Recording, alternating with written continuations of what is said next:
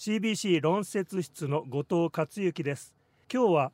みんなのかかりつけ訪問看護ステーションの看護師でいらっしゃいます。吉村元気さんに在宅医療における男性看護師の役割についてお話を伺います。あの吉村さんが、まあ、看護師という職業に興味を持って志されたのは何かきっかけがあったんでしょうか？私が、えー、看護師を志したきっかけは自分自身のあの入院の経験からです。あの入院中に、まあ、その当時高齢の、えー、患者さんおじいちゃんがあの入院されていた時、まあ、自分のおじいちゃんじゃないですけどおじいちゃんが入院されていて、まあ、ちょっと夜中に徘徊をしてしまったりみたいなことがあった時に、まあ、ちょっとナースステーションに車椅子に座っていたと。で僕は高校生の時代だったのでナースステーションに夜電気を借りに行ってそこで勉強していたと。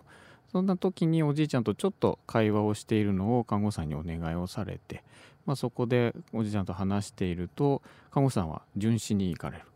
でそこ巡視から戻ってきた看護師さんが、まあ、そこの空気感を見てあこういう仕事とても向いてんじゃないというふうに言っていただいたのがきっかけで自分としては看護師の仕事に興味を持ちであの実際にあの国家試験を取って免許を取られて就職する時にはどういう医療現場に入られたんでしょうか？そうですね。私はあの愛知県内の大学病院に最初勤め始めました。そこで13年弱ですね経験を積んだというのが最初のキャリアですね。そこでの男性看護師としてのこう環境とかはなんか感じられたことは今でも覚えていらっしゃることで何かありますか？比較的病院の中には男性の看護師さんは多い病院ではありました。やっぱりあのその当時男性の看護師の環境というとやっぱりあの精神科であったり手術室みたいなイメージももちろんあの持たれている患者さんも多くまた病棟の中で、まあ、僕も別に嫌ではなかったですけど、まあ、力仕事があったりだとかちょっとあのそういうことがあると頼られるみたいな存在もあったのでまああの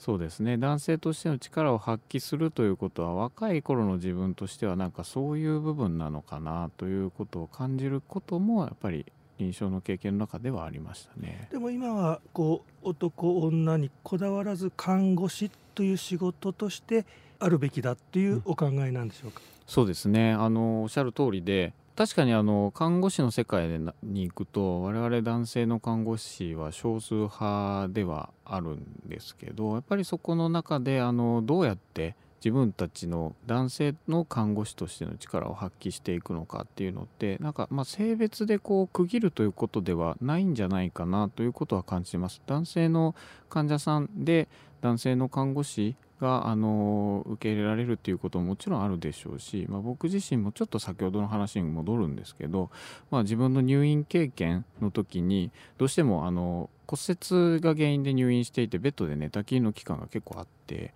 その期間にまあ女性の看護師さんにまあそのおしもの処置をしてもらうということに大変こう羞恥心を感じるみたいなこともあったので、まあ、そういった点においてやっぱり男性は男性にケアをしてもらうということでそこであの、まあ、ネガティブ感じるんではなくて、入院しながらもあのそこであの心地よいケアを受けられたということであの力を発揮していけることの方がやりがいを感じられるなというのはありましたね。今は訪問看護ステーションという現場でいわゆる在宅の患者さんのご自宅に出向いて看護するっていうお仕事に変わられたこの変わられたきっかけ何かあったんでしょうか？そうですねこれもあの患者さんとの出会いがきっかけになるんですがあるがんの末期の患者さんが、まあ、僕がケア看護に携わる中でまあがんという病気ももちろんご存知でで自分が治らないということも、えー、先生から聞いていると。でそうであるならば自分は家に帰りたいということをご希望されたんですがなかなか僕がまだ本当に看護師2年目とかの頃の、えー、出来事でその頃はまだまだあの在宅医療というものが今ほどあの普及もしていない状況で自分も経験がない中で、えー、結果的にお家に帰れずに病院でそのまま亡くなったということがありました。でその時に奥さんから退院される時に、えー、これでやっと帰れますということを言葉をまあかけてかけられたということが経験でやっぱり家に帰りたいともう病気の予後が悪いことは分かっていて自分が最後を迎えることは分かっている状況の中で家に帰りたいと希望しながら帰れない状況はなんかやっぱり違うんじゃないかなということを思ってそうなると受け皿としてちゃんとそこで看護の力を発揮してちゃんと家に帰りたい人が帰ってこれるそんな世の中を作りたいなっていう思いで自分は在宅を目指したっていうところがあります。在宅医療における看護分野っていうのはどんどんこれから広がっていくと言われてますがそうなった場合男性看護師ももっともっと増えていってほしいということも言われてると思いますいかがでしょうか？おっしゃる通りでまだまだあの男性があの在宅の分野で働いていくっていうことにはいろんな壁があると思っています。やっぱり家で最後を迎えたいという方を支えきるためには、えー、圧倒的に数も足りていないし、えー、男性の力も足りていないと思っています。日本のどこにいてもどこに住んでいてもちゃんと届くこれはあの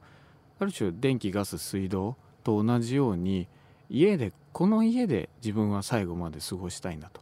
この家族と過ごした庭でこの料理を作ってあげたキッチンでこの自分が育ててきたワンちゃん猫ちゃんと一緒にここにいたいんだということであるんであれば社会インフラとして訪問看護がやっぱり成り立っていくということ。家で最後まで過ごしたいんであれば家で最後まで過ごせるための力になっていく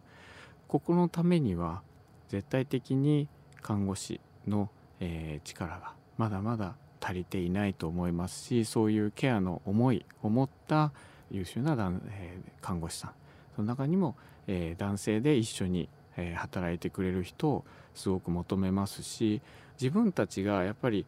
ある種看護師として胸を張って自分は看護師であると矜持を持ってこうえー、働き続ける輝いているということを示していくということが次の世代その次の世代も男性看護師さんが活躍して、えー、もっともっといいケアが地域に届き、えー、日本社会を作っていくような社会インフラになれるっていうことにつながっていくんじゃないかなと